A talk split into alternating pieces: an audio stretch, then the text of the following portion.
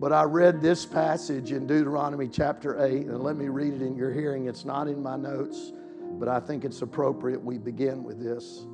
And it's Deuteronomy eight, chapter, uh, chapter eight, verse one. All the commandments which I command thee this day shall ye observe to do, that ye may live and multiply and go in and possess the land which the Lord sware unto your fathers. And that shalt, and thou shalt remember all the way which the Lord thy God led thee these forty years. Don't forget how good God has been to you. To humble thee and to prove thee, to know what was in thine heart. I led you a specific way to find out what was in you, whether you would keep the commandments or not. And he humbled thee and suffered thee to hunger and fed thee with manna, which thou knewest not, neither did thy fathers know, that he may make thee to know that man shall not live by bread alone, bread only, but by every word that proceedeth out of the mouth of the Lord doth man live. We heard about that Sunday. Thy raiment waxed not old upon thee. I love this next statement. Neither did thy feet swell. And as you get older, you, you'll appreciate that statement.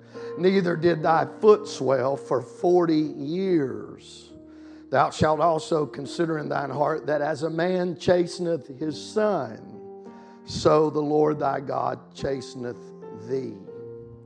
Therefore thou shalt keep the commandments of the Lord thy God to walk in his ways and fear him. For the Lord thy God bringeth thee into a good land. I want to do good things for you. A land of brooks of water and fountains and depths that spring out of the valleys and hills. A land of wheat and barley and vines and fig trees and pomegranates and land of olive oil and honey. I want to do good things for you. But you went through the wilderness to see what you're made of. Somebody say amen. Amen. Let, let's pray together tonight and just ask the Lord to be with us. Lord, I thank you for this word tonight. You're going to speak to our hearts. Thank you for every saint of God that's here. I pray you would touch us with your word. Lord, let it come alive in this place in Jesus' name. I thank you for it. And everybody said in Jesus' name. Turn to your neighbor and tell them I'm going to help the preacher preach tonight. Amen. Now let me say at the outset that the Word of God, you may be seated. Let me say at the outset that the Word of God is a mirror.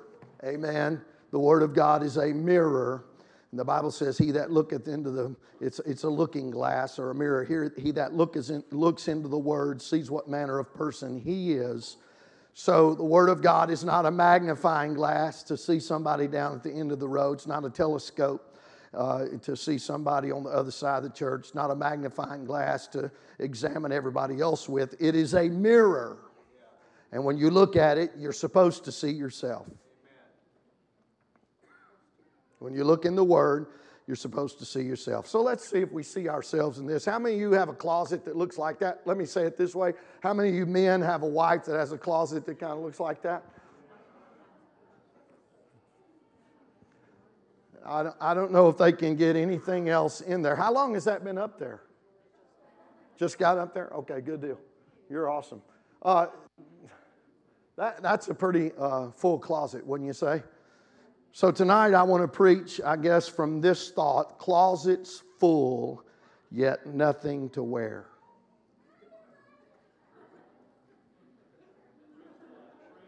I see some fingers pointing. I hear some men saying, preach, Pastor. Man, I'm going to get the men behind, maybe. Till I get halfway done, they're going to realize I've just bushwhacked them. I didn't see that coming, Pastor. That was a roundhouse. I guess if I would entitle this something a little more spiritual, I would entitle it in connection with Sunday, Bread or God. Bread or God.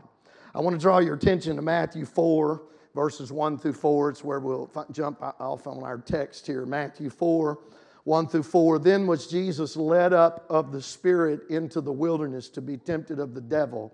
Everybody say, tempted of the devil. And when he had fasted forty days and forty nights, that's interesting, day and night he fasted, he was afterward Afterward, everybody say afterward. forty days and forty nights. After that, he was hungry. I don't know about you, but about day two, that's my afterward. Day two, I hit afterward. But it says forty days and forty nights he fasted, and after that he hungered. And when the tempter came to him, he said, "If thou be the Son of God, command these stones to be made bread." Everybody say, stones to be made bread. Command these stones be made bread. Don't ever forget that your enemy uh, wants to, uh, wants to uh, uh, uh, elude the fact or cover the fact that the bread that this world has to offer is really stone. Turn these stones into bread. But he answered and said, "It is written, man shall not live by bread alone, but by every word that proceedeth out of the mouth of God." And we hit this some uh, Sunday in connection, and it, uh, we're going to connect these dots tonight uh, in this uh, service tonight. I, I can't describe for you what uh, happened in the Uh, days leading up to Sunday in describing how God would cause us to experience things in our lives to show us that He is the only thing that satisfies completely in our souls. Uh, and a better word in this passage, uh, Jesus was led up of the Spirit into the wilderness to be tempted. Now He was, everybody say, led by the Spirit. Led by the Spirit to the wilderness for a specific purpose. And what was that purpose? To be tempted. He was led by the Spirit into a place where he would be tempted. Now think about that in terms of your life. Think about in terms of what you go through. Think about that in terms of your walk with God. I know you want it to be complete victory all the time, but the, the Lord leads us to places. And they are wilderness places where we experience hunger, we experience uh, what, whatever you experience after forty days and nights of fasting, hallucinations, hello, uh, uh, being very hungry. We are led to places that we don't understand, but the Bible tells us Jesus was led for a purpose. He was in that wilderness, He was hungered, and He was there for a reason. Amen. I want you to understand you are where you are right now for a reason. There is purpose to it. I said there is godly purpose to it. God, you're, you're, you know, God didn't wake up this morning from a long winter's nap and say, "Oh no, uh, I didn't realize they were going to lose their job. I didn't realize they were going to lose their health." The Lord knows where you are right now. Somebody say amen.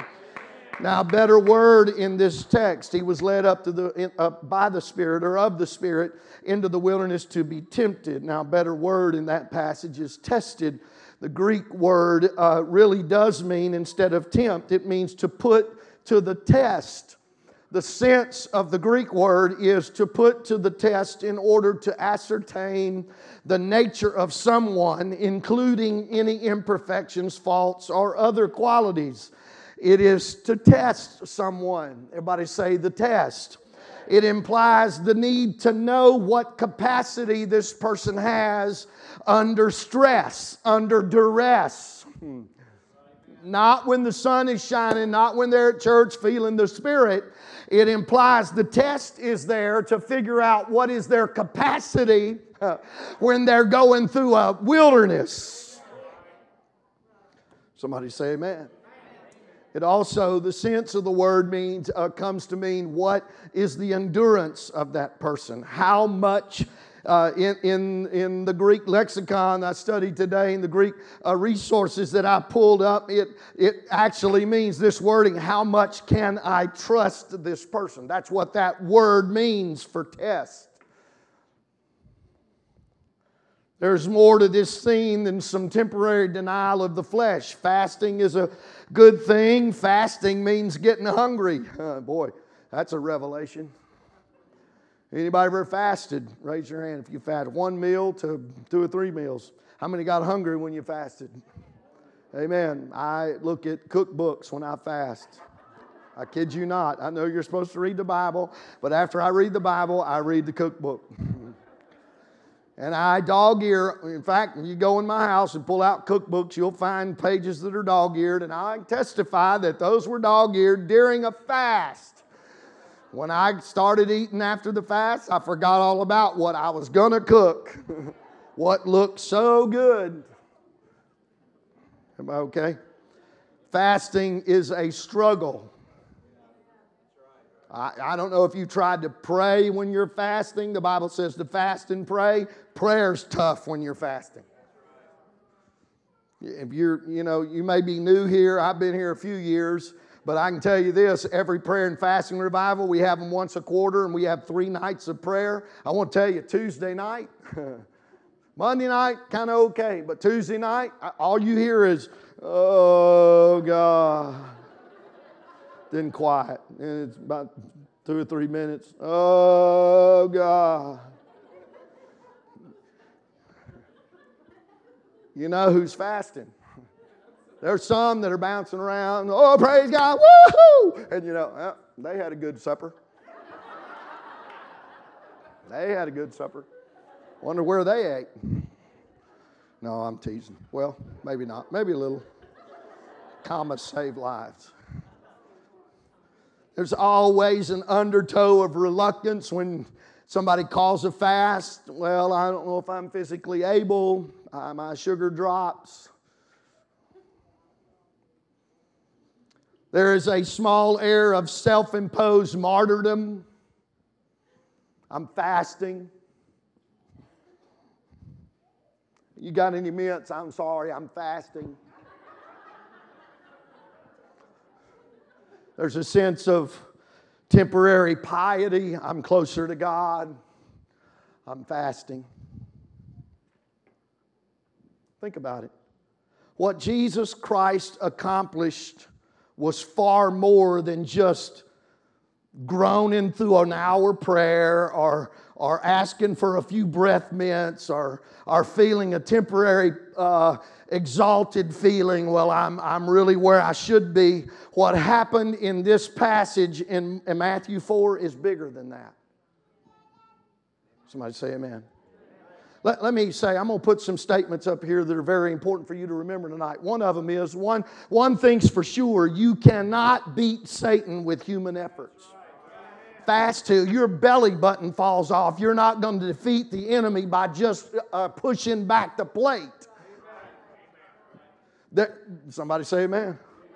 Any more than if I if I shave my head, is that going to defeat the works of the devil? Or uh, the keto, keto, whoever diet. I'm a, I'm I'm going on the Daniel fast, and that's going to give the devil a black eye. N- make no mistake about it. Human efforts are not going to be a spiritual impact. They're not.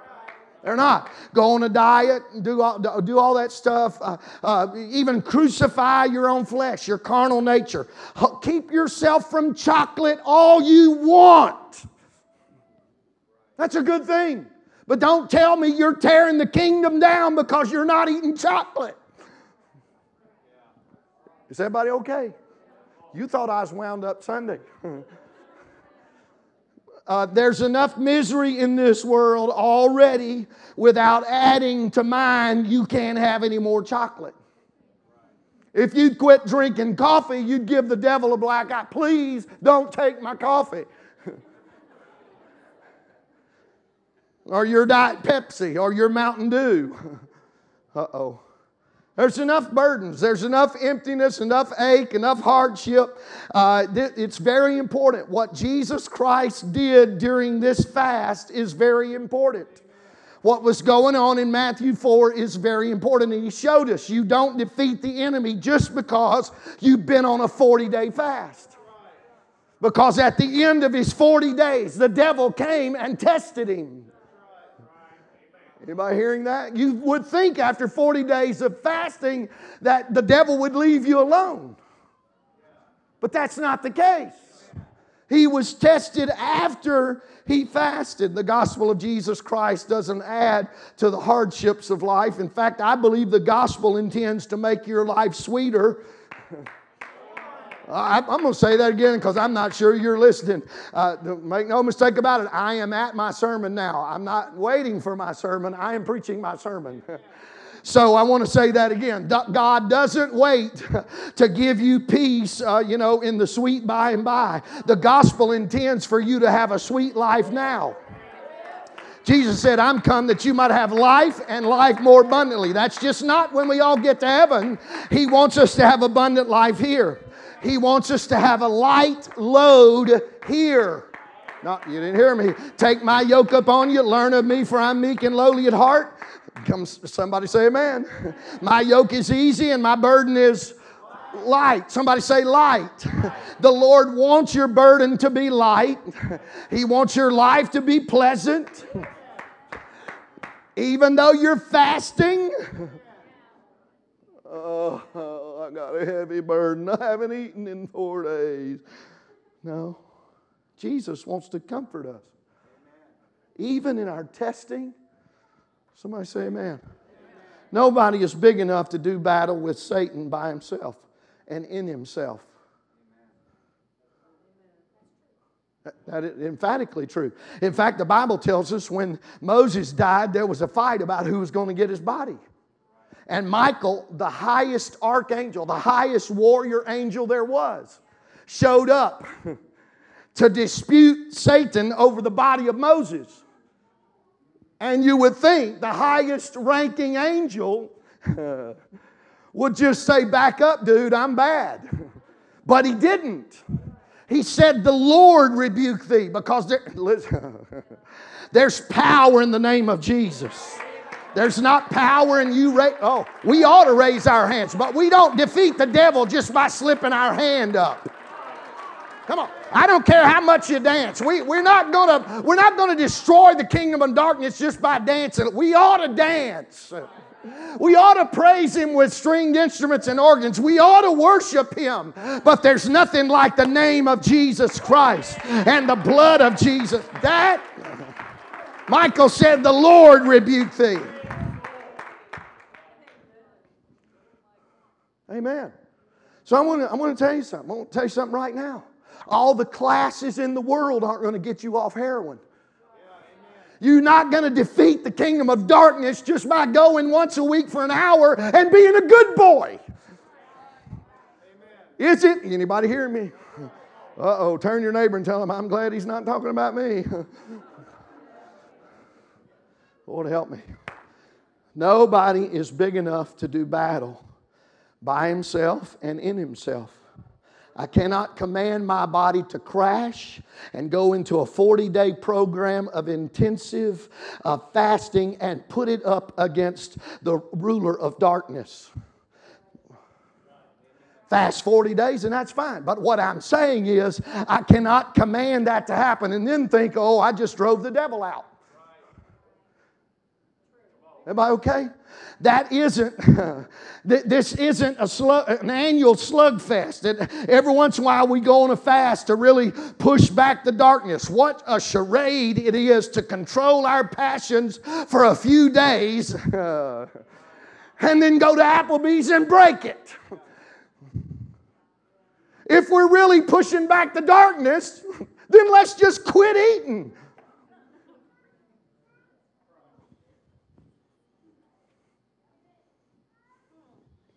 Think about, oh, you're, you're not sure what, you're not sure now where I'm going. I've lost all the men.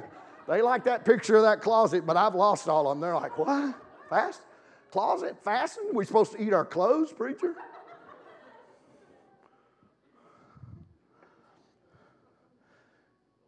Fasting, you know what fasting is? It's simply to show who is boss. Who's the boss? I know you like to tell your wife you're the boss, but fast about six days. No, I mean day and night. Day and night.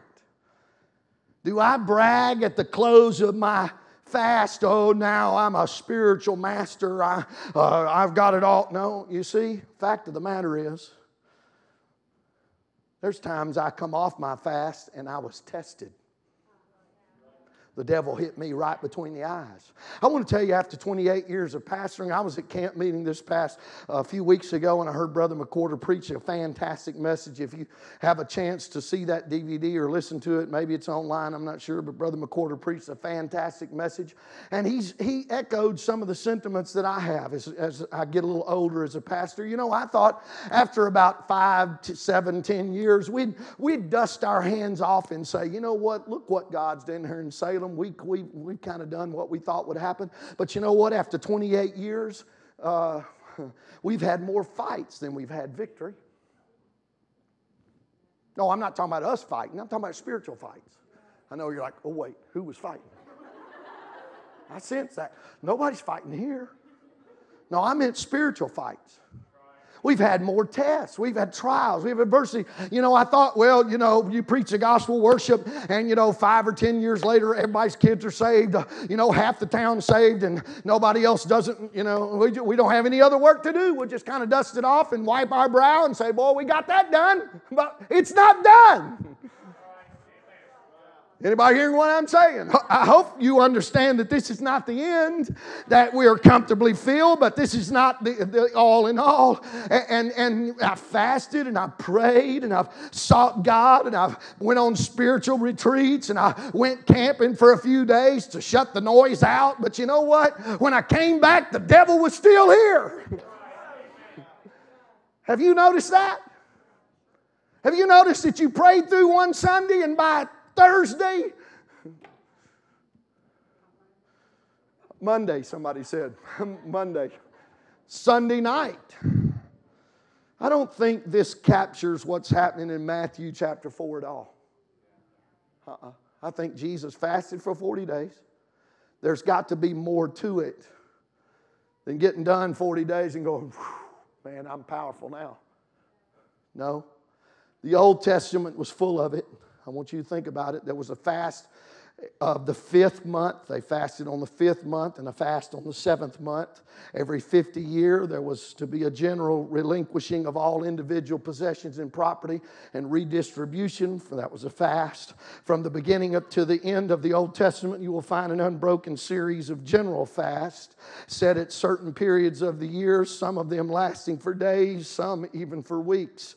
Over and above these, you will find particular fasts enjoined in the Scripture for particular occasions. You'll find that certain persons again and again religiously vow that for such a time, length of time, such a length of time, they said it, they would take no food, they would take no drink, or they'd let their hair grow or their beard grow, or that they will mortify the de- their flesh in some fashion. That's in the Old Testament. It's full of it.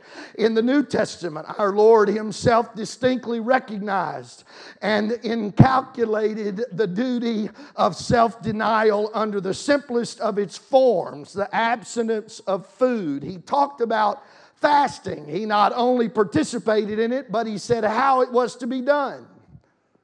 Now, look at Matthew six sixteen. When you fast, be not as the hypocrites of a sad, oh God, of a sad countenance, for they disfigure their faces that they may appear to men to fast. Verily I say unto you, they have their reward.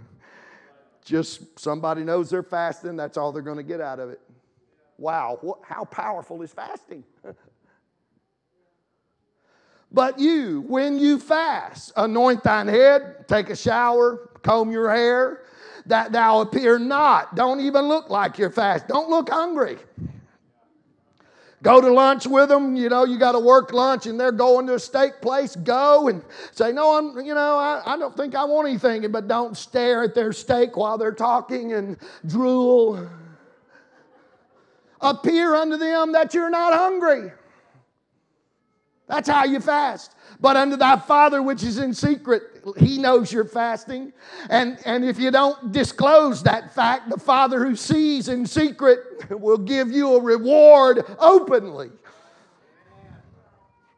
Second Corinthians six, four through five says, but in all things approving ourselves as the ministers of God in much patience, in affliction, in necessities, in distresses, in stripes, in imprisonments, in turmoils, in labors, in watchings, in fastings. Everybody say fastings.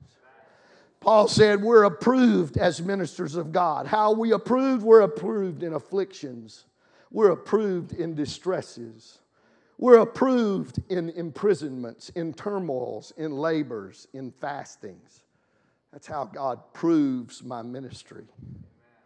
Romans eight twelve. Therefore, brethren, we are debtors not to the flesh to live after the flesh. For if we live after the flesh, you shall die. But if you through the Spirit mortify the deeds of the body, you shall live. Somebody say amen. Amen. There's emphasis there. The believer cannot escape it. I have a duty towards self-denial. I should fast.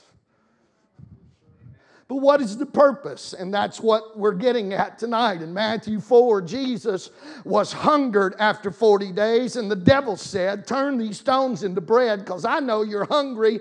And he said, no, I'm not going to turn these stones into bread. Thou shalt, uh, thou shalt not live by bread alone, but by every word that proceeds out of the mouth of God.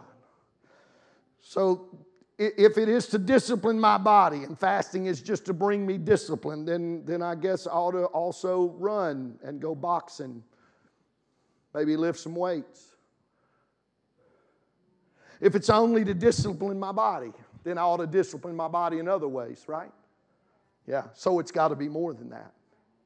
If it's only for love, well, I'm doing it, you know, because I want to do something for the kingdom, or, or giving something of myself by denying myself. That, and that's good for me. But, but, but it's self-denial, as is taught in the Bible, is entirely distinct from the duty of giving, or from the uh, from the virtue of self-control. It's not a, not just about discipline. There's something deeper, because Jesus didn't just fast just to crucify his flesh and discipline his body.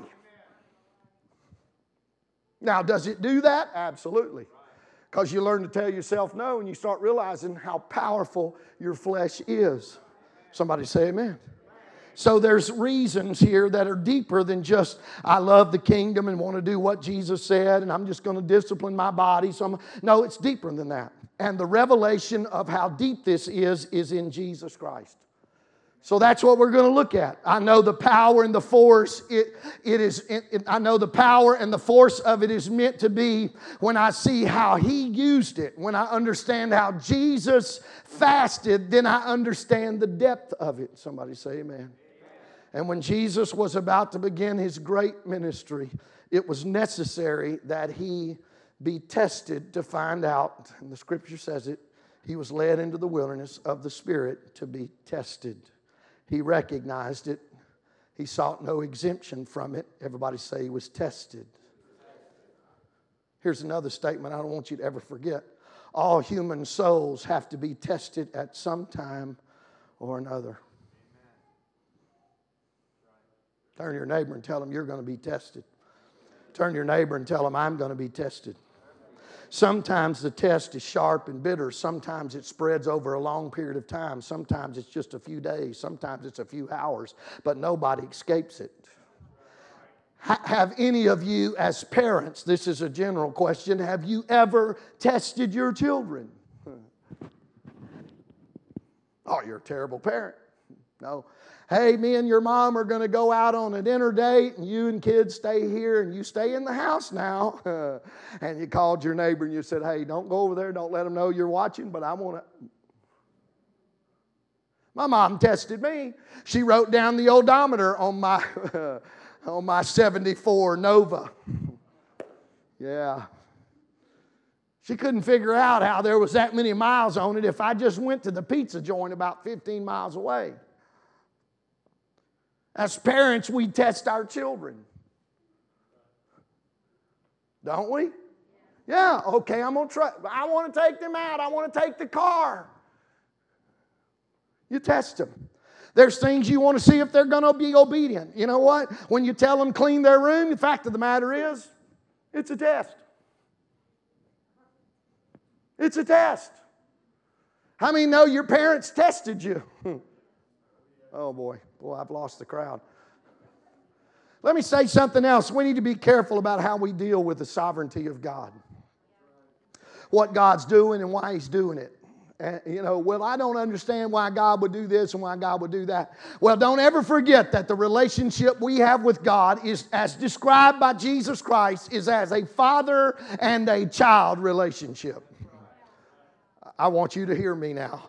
My relationship with God is as a father and a child. Jesus said it. If you know how to give good gifts to your children, then how much more does your Heavenly Father know how to give you good gifts? We need to be careful when we start telling people why God does certain things. God's ways are past finding out, but make no mistake about it, He always thinks like a father. Don't ever forget that. Jesus said, when you pray, listen, Pentecostals, I know where we love it's all in Him and Jesus is the mighty God in Christ. I know that, but don't ever forget, Jesus said, when you pray, don't get freaked out when somebody says, Father. It's in the Bible.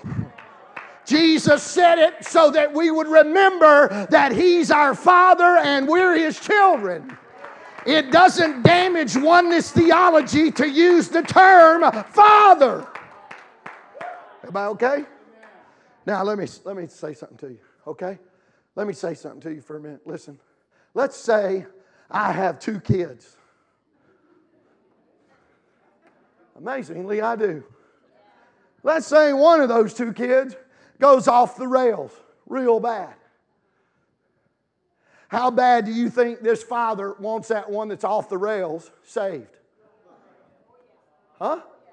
Do you think I'd do it? You think if they called me at three in the morning, I'd say, hey, I'm really, I was right in the middle of a good dream. You're going to have to call me back later. Sorry. No. I'd probably already be up. I'd probably be pacing the floor. Here's something else to consider. I've heard people say, well, Brother Gene, I prayed whatever it takes for my kids. And I thought, you know, you're exactly right. Because as a father, I understand that. Say Chelsea goes off the rails, Mike. And I say as a father, you know what? I'm going to give Shayla cancer. Ooh, yeah. I'm going to give Shayla cancer to wake up Chelsea. See how odd that feels? As a father, that, that, I would lose, I should lose the title father if I ever thought that. If I ever wanted that to happen. So I need to be careful when I start thinking, well, God did this to me, so He's got reasons. I No, I want you to know God loves you. He doesn't want you to suffer. No. Now, I know there are things we do and there are choices that we make and there's repercussions and you reap what you sow. I know if they do something against the law, you're still their parent. And even if you got to go pick up the phone and talk to them through the glass, you understand. You know what? I can't help what's going on, but you're going to be better for this when you come out of it.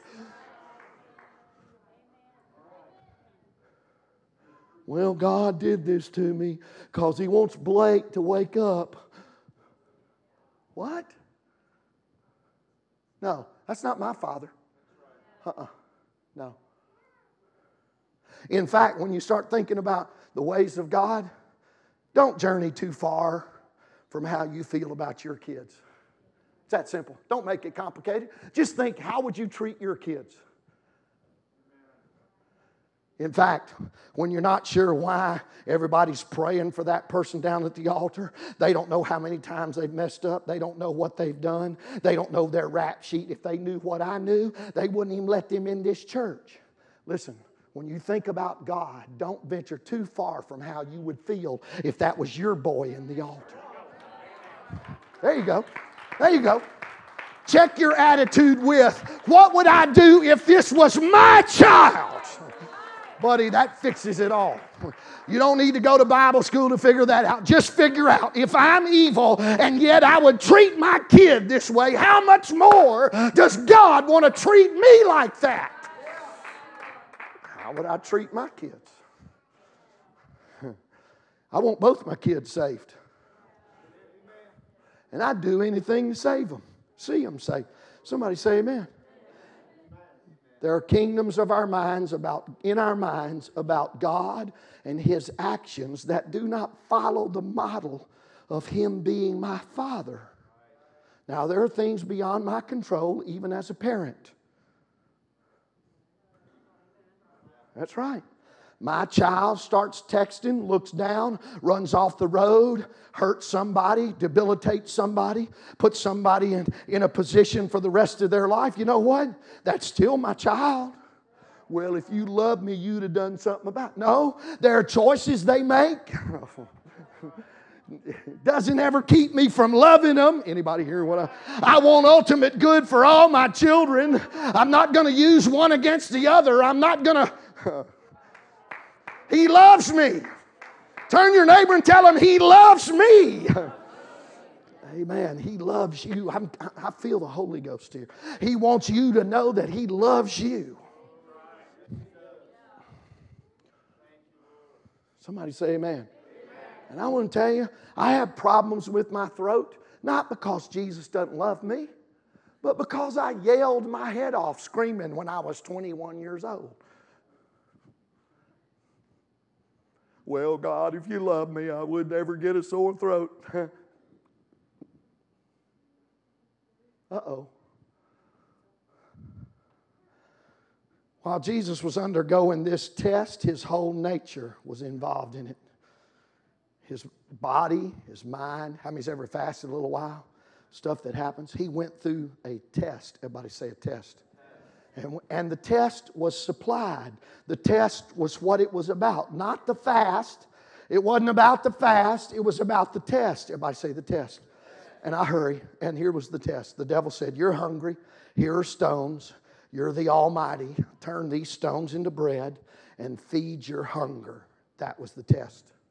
Feed your hunger. There's stones here that can feed you, but don't ever forget that what the devil wants you to feed on is ultimately stones.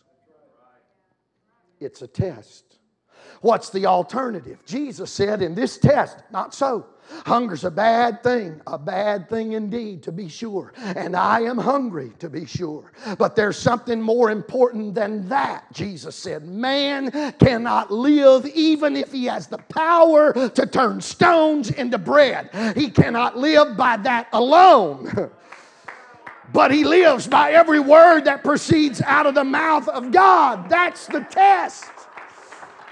The test is not, well, just feed your hunger. The test is even feeding that.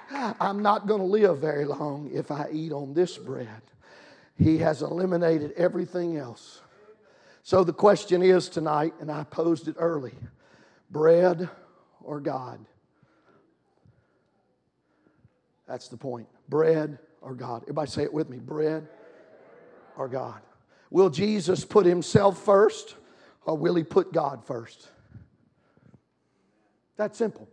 Pastor, you mean to tell me all that complicated closet full of clothes and all that fasting stuff, we're finally at the simple point that this is either Jesus saying it's about me or it's about God.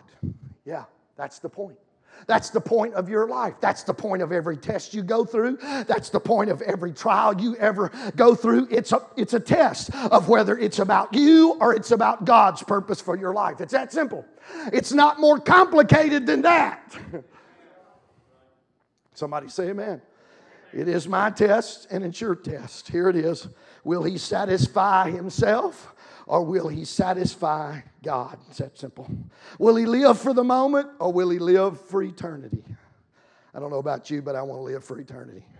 Oh, let's lift our hands and love the Lord right now. I hurry, I hurry to a close now. Let's, let's lift our hands and ask God to help us to lift our eyes above the moment, to lift our eyes above the temporal, to lift our eyes above all the stones in this life that have our attention right now. Come on, some of you got your attention in the stones, and you think it's going to feed you, but it's not going to feed you. Amen, amen, amen. Praise God. Praise God. Self-denial is important, yes. Denying myself, saying no. But it's not just saying no to food. It's about saying no to me, saying no to what I want. Somebody say amen. Without self-denial, there's no gospel. There's no thing called Christianity. You either accept the God of this world or you serve the God of the universe. You can't do both. Somebody say amen. At stake in every life is your birthright or a mess of beans, a bowl of beans. Jacob and Esau had a confrontation, and at stake is either your birthright or a bowl of beans. You're either going to, when you leave this tent, you're either going to be in possession of a birthright or you're going to be in possession of a bowl of beans. And you know how that ended. Esau was so hungry, he sold his birthright for a temporary fix. But you know what? He got hungry after eating even that bowl of beans. And then he missed his birthright because he realized, I've satisfied my soul with something that will not satisfy. And I, I expended something that was precious. That's what Paul said to Timothy in Second Timothy four. Demas hath forsaken me, having loved this present world. That's the saddest obituary spiritually that you'll ever have. They forsook because they loved this world. Make no mistake about it, the world is vying for our attention. It's never easy to separate the claims. My need of existence and survival always presents a strong case. I always seem to want to get to heaven. We sang about it tonight. I'm so homesick. I'm homesick. How many's homesick? How many'd like to go to heaven? All right, well, wait a minute. Okay, then when your body starts shutting down, don't call me to come pray for you for your healing. No, no, I'm serious. We talk about, we even sing about it. We're going to heaven. But I ain't met anybody that really wants to go tonight. If you walked out and fell out in the drive-thru out there with a heart attack, you'd want us to call nine one one. I don't think I've seen too many that would say, you know what? I've lived my whole life for this. Why do you want to stay? Well, for me, I got a wedding coming up in about a month. Not mine. But it's pretty important. I think she'd want me there. So if I fall over out there, I'd say, hey, call the ambulance because I got to make the daughter's wedding. But the fact of the matter is there's going to be something the next month too. I really like to go to the family camp out, Lord. Can't get sick now. It's almost Thanksgiving. I mean, who wants to miss Christmas? Lord, just not till Christmas. All right, Christmas. Now, wait a minute. There's a killer New Year's Eve party I think I want to go to. Wait, now Valentine's Day's Rudy morning. I don't think Cheryl would want me gone for Valentine's Day. And for a matter of fact, the little leprechaun day too. She bought me that green outfit to wear, and then, you know, we're into April showers. You know how that girl hates storms, Lord. You can't take me in April. And May's my birthday, and June's her birthday, and July's my daughter's birthday. Lord, if you're going to take me, you got to take me before August. Or August, at August, sorry. See the reasoning? See the bright light shine? We all got a lot of unfinished business. We want the Lord to come, but not quite right now. Am I telling you the truth or not? Yeah, I'm telling you the truth. I think it's very important uh, for us to understand that I do want to go to heaven. But Satan urges a lot of self-interest in my life. And that's what I saw in this week preceding up to Sunday when Jesus says, you, you can't live by bread alone, Calvin. I start thinking about the self-interest in my life. I want to tell you, when, when you, when you stop, when you stop ignoring foolishness in your own life, I want to tell you something. You got to pray for the love of Christ in your heart because you start ignoring foolishness in other folks too. And if you're not careful, you'll tell them how the cookie crumbles. And sometimes they don't like that.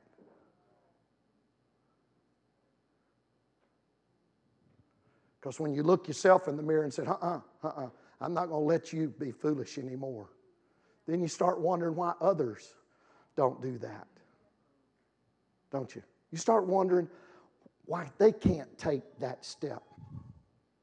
So Satan tries to keep me interested in my life, my house. That's my stuff.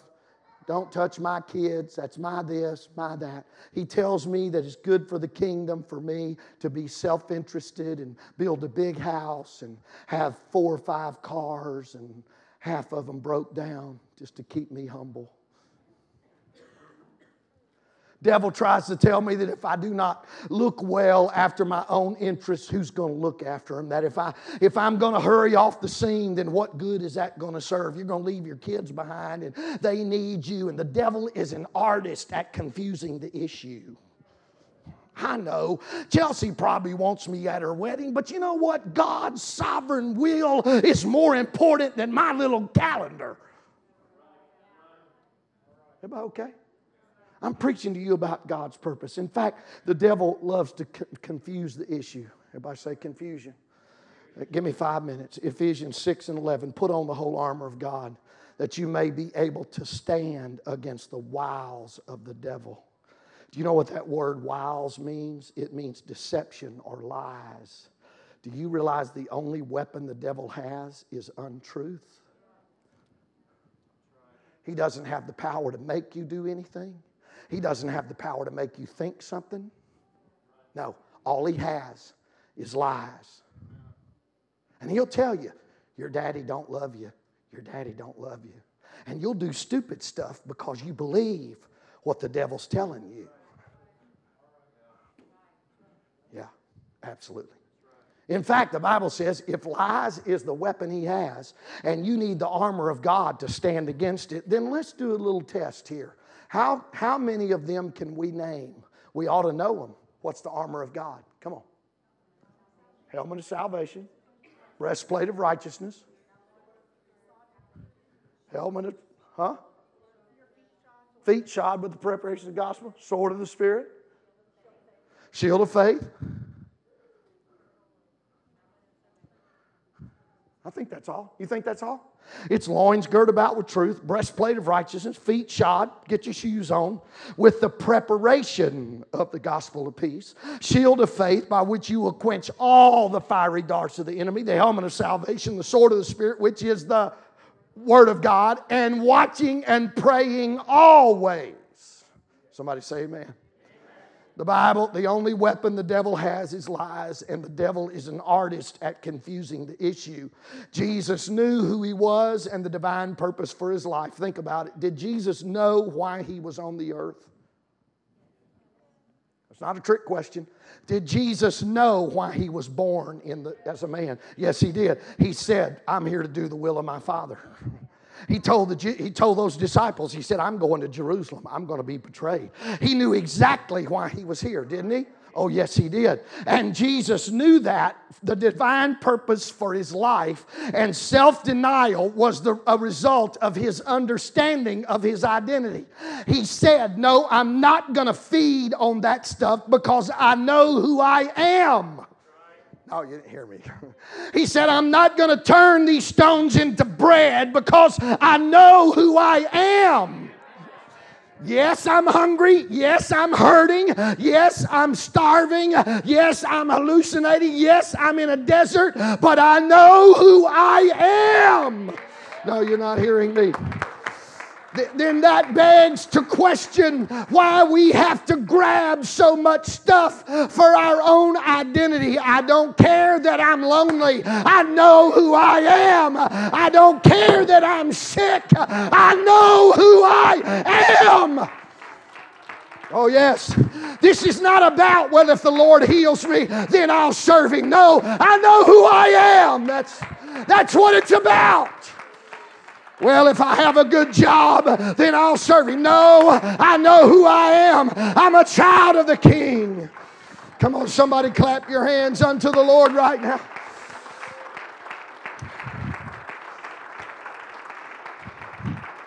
That's the point of the test. Jesus said, no, not turning these stones into bread. Because, man, you that won't feed you for very long. You, you won't be hungry for a few hours. But man shall not live on this bread alone, but by every word that proceeds. I know who I am. The devil wants to confuse the issue. Something else I want you to remember. I cannot make the choice until I recognize the choice. This is exactly what Satan does not want to happen. The devil doesn't want me to make the choice. I must clear the way as Jesus did. I need to reduce my life to the barest ingredients. And God knows how to do that. I ought to know how to do that also. I need to go to a wilderness sometimes and say, no, I'm, I'm going to reduce, I'm going to isolate myself from the clutter. There, there's people that kind of kind of grin at it and say, well, pastor's just old-fashioned because he's not on. I've had people ask me, oh, you're on Facebook, you're on Instagram, you're on Twitter. You're on... No, you know what? Fact of the matter is I've, I've tried to declutter my life. And I want to tell you why. I know what kingdoms in my mind would build up if, as I read people's stuff and I hear what they say and they talk about stuff and they say things they don't know anything about. Just, just read the latter portions of the book of Job and listen to his three friends discuss everything they know about God and why he's going through this. And I'll tell you what I think and I'll tell you what I think. And that's why from about chapter seven in Job to chapter thirty-eight, you shouldn't take any of that as Bible theology. You know why? Because God says when he finally talks, he said, you through three guys are ignorant. You don't know what you're talking about. Just read those verses. It sounds like a Facebook page. Well, I think God would do this, and I think you've sinned, and that's why you lost all your... Shut up. I want to tell you, I don't want that clutter in my mind. I don't want to hear it. So no, Jesus gets down to the nitty gritty. He said, no, I don't want the clutter. Suddenly the issue's clear when you declutter.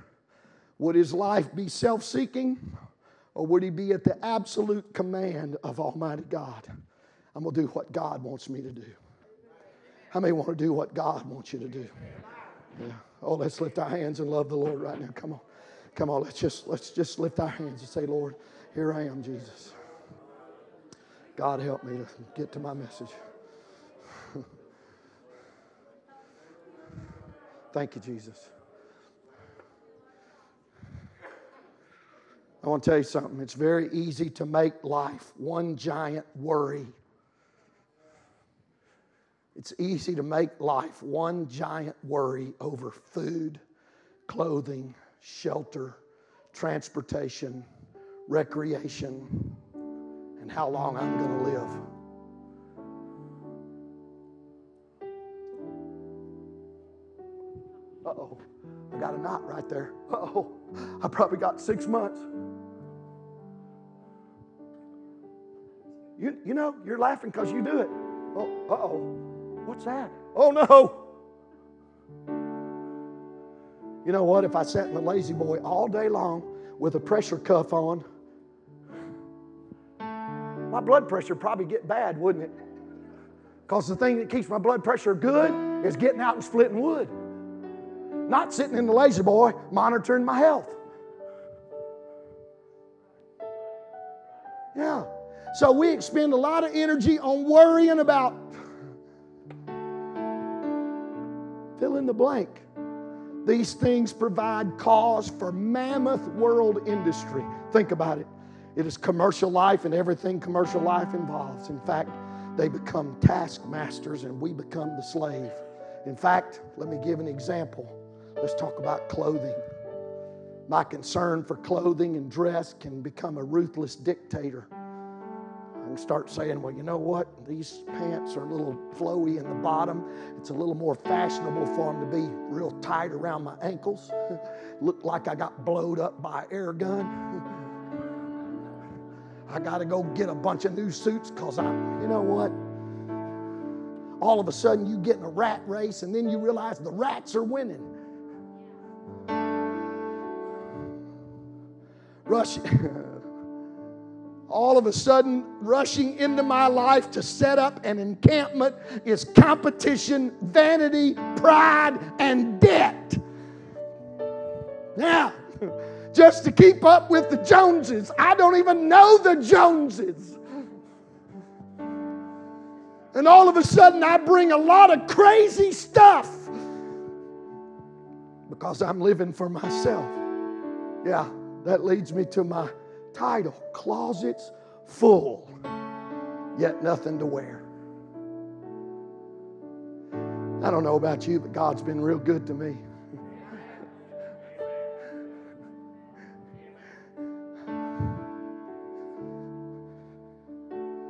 And I want to tell you something now, right now, in the presence of all you witnesses, that every time I was in the wilderness and it came to a decision between stones and God, every time I chose God, He paid me back.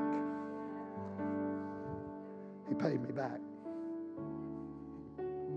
Not once did He fail. I said, not once did He fail. Yeah. In fact, most times when I when I chose God, the weight of all that worry came off of me. Yeah. Because it didn't matter then, because I know who I am and I know who He is. You know what? Another example. Not only clothes. Some of you don't have a closet too full, so you're sitting there in a pie. You know, your piety is working on you right now. Let's talk about our house. I'm, my Lord, if I started right now and take me three months to get a yard sale ready, I'd have to bring it out in wheelbarrows. I went downstairs in my basement. I said, you know what? We could put this in the garage sale. We could put this in the yard sale. Oh, no, that the girls used to play that game. I mean, how long are we going to keep Chutes and Ladders?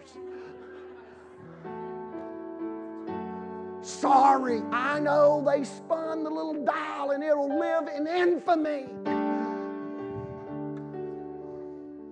My house can become a museum and a financial tombstone. I'm, I've got to separate necessity, decency. I got to separate what I need from Satan's urge to make me think big thoughts about myself. Well, I deserve this. I deserve. I think I need that. And I think I need that. To be somebody recognized in the social strata, the deceiver jumbles the good and the bad, and he puts people on T V telling you that God wants you to drive a big car and live in a big house. Is anybody hearing what I'm saying? It's His business to make it difficult for me to pick and choose.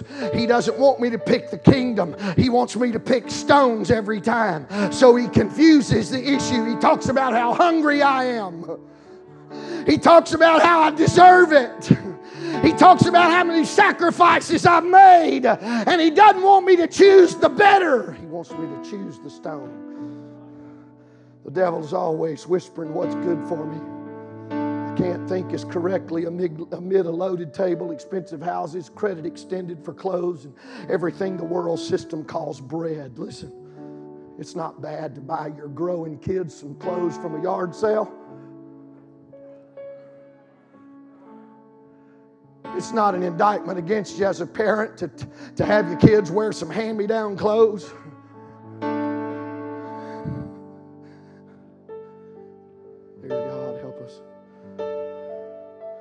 Something else you need to remember, Jesus was headed toward a desert place. Jesus headed toward a desert place. It is a better place to meet the devil than in some comfortable country estate with a swimming pool and a riding stable. Yeah, the devil will talk you into stuff there. But if you'll go to the wilderness, to the desert, and say, you know what, I'm stripping away everything I take for granted, and I'm going to strip down everything that I think I need, and I'm gonna, it's just me and God now. And all of a sudden you realize you can do with a lot less. You reduce life to a little simplicity and you'll realize. I want to say it. I want to say it carefully. But I've walked into emergency rooms where individuals were laying flat on their back and they had been consumed with this life and their life. And in the emergency room, and the doctor saying, we don't know what's going on. We may have to airlift you out of here. I want to tell you what, I never met one of them that looked me in the eye and said, preacher, pray for me so I can get out of here and go take care of some of my business. No, they said, preacher, I've been foolish. I hadn't been at church. I've been worried about stuff I shouldn't be worried about. Not one of them said, preacher, pray for me so I can get up and go make some more money. Not one. No. See, then your life is reduced. Jesus was able in this manner to empty Himself. He emptied it out. He set aside what could have been. And He tied His life to the Father's command. He said, you know what? I know I'm hungry, but I'm going to obey God. Did he have legitimate needs? Absolutely. But he relied on God. No, no. Jesus spoke of such a man. I'm sorry, I'm going a little longer than I intended. But Jesus spoke of such a man that worried about these things. The Bible says he was clad in purple and fine linen. He provided, the Bible says, the best for his table. In fact, the Bible says he and his guests ate sumptuously. He was the most excellent man, full of good impulses, which even hell could not destroy in him. Think about it. Because even in hell, his second question is, somebody go do something for my brothers. This is a good man. Even in hell, he's thinking about somebody else. But think of this.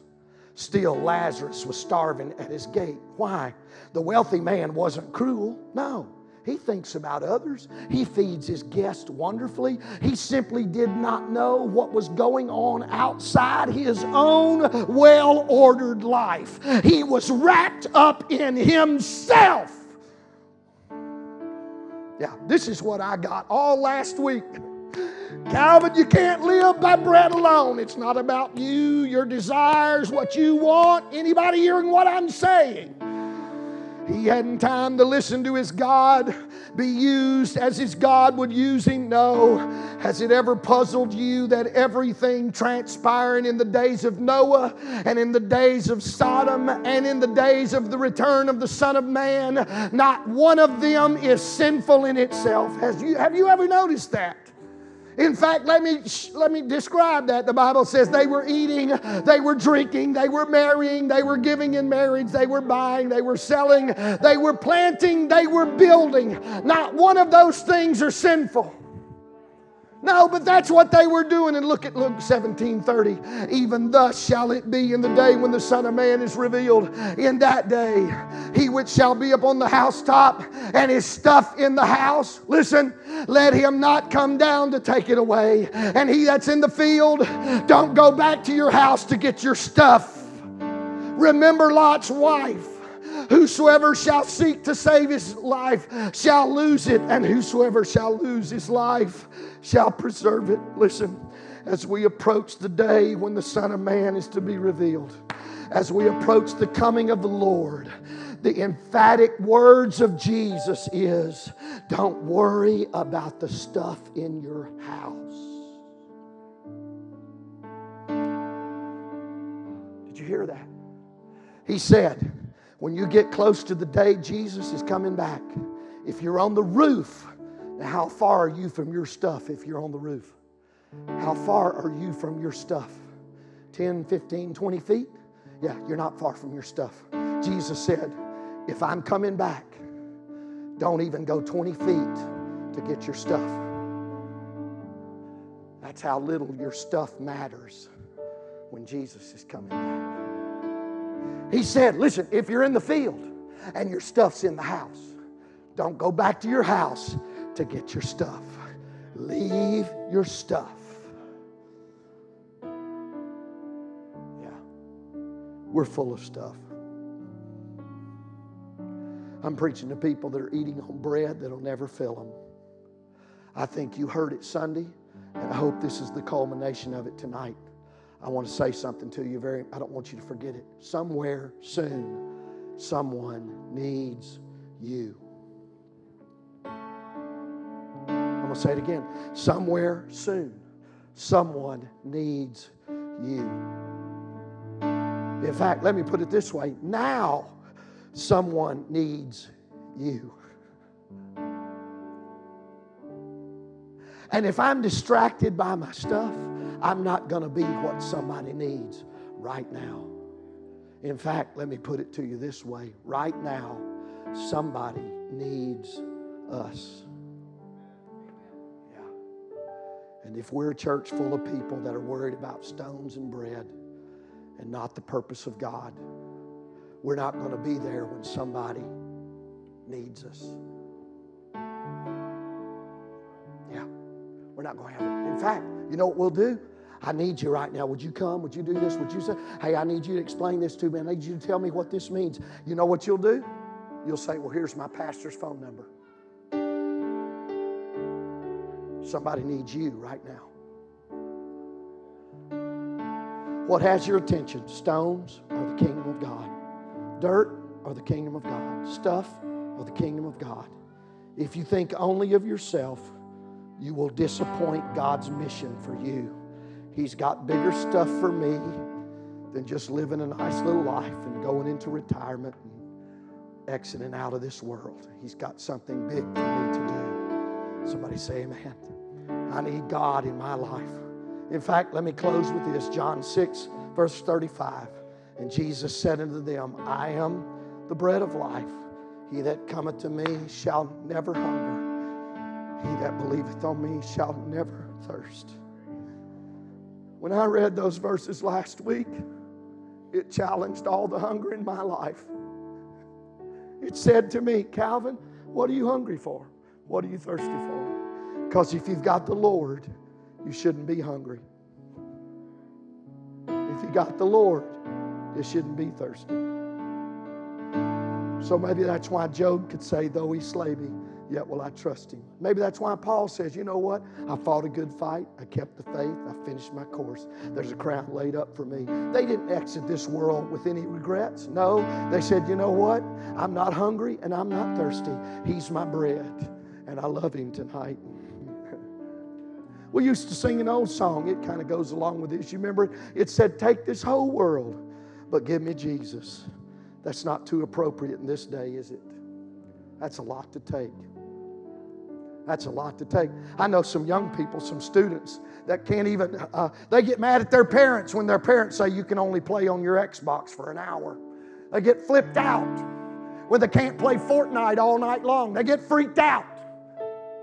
I'm talking about, I'm talking about bread. I've never seen them that upset in an altar. I've never seen them clamor for the altar like that. Yeah, I'm talking about bread. I want us to stand together. This is enough, enough of this. I want, you, I want you to reach over right now. Just pray for somebody. Lord, I pray what this pastor's preaching tonight would get hold of this church.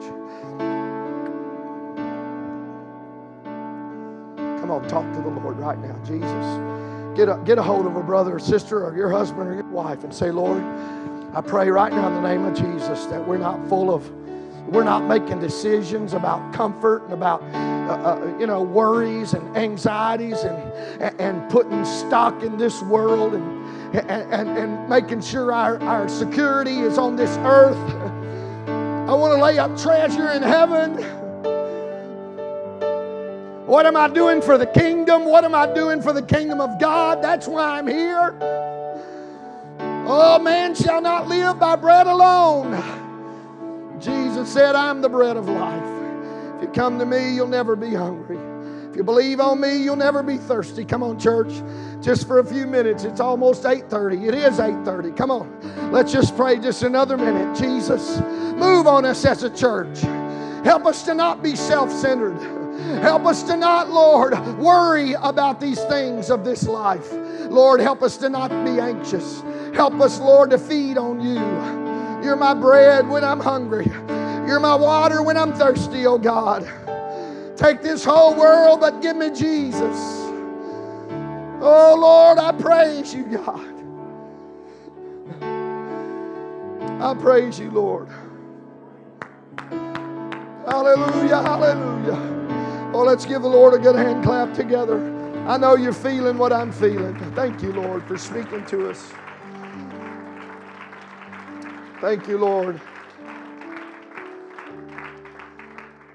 I can. Uh, I know I don't want to belabor the point and, and fill this sermon with a bunch of personal pronouns, but I want to tell you, there have been times in my life when life was reduced to next to nothing, but I was glad in those minutes that I had Jesus.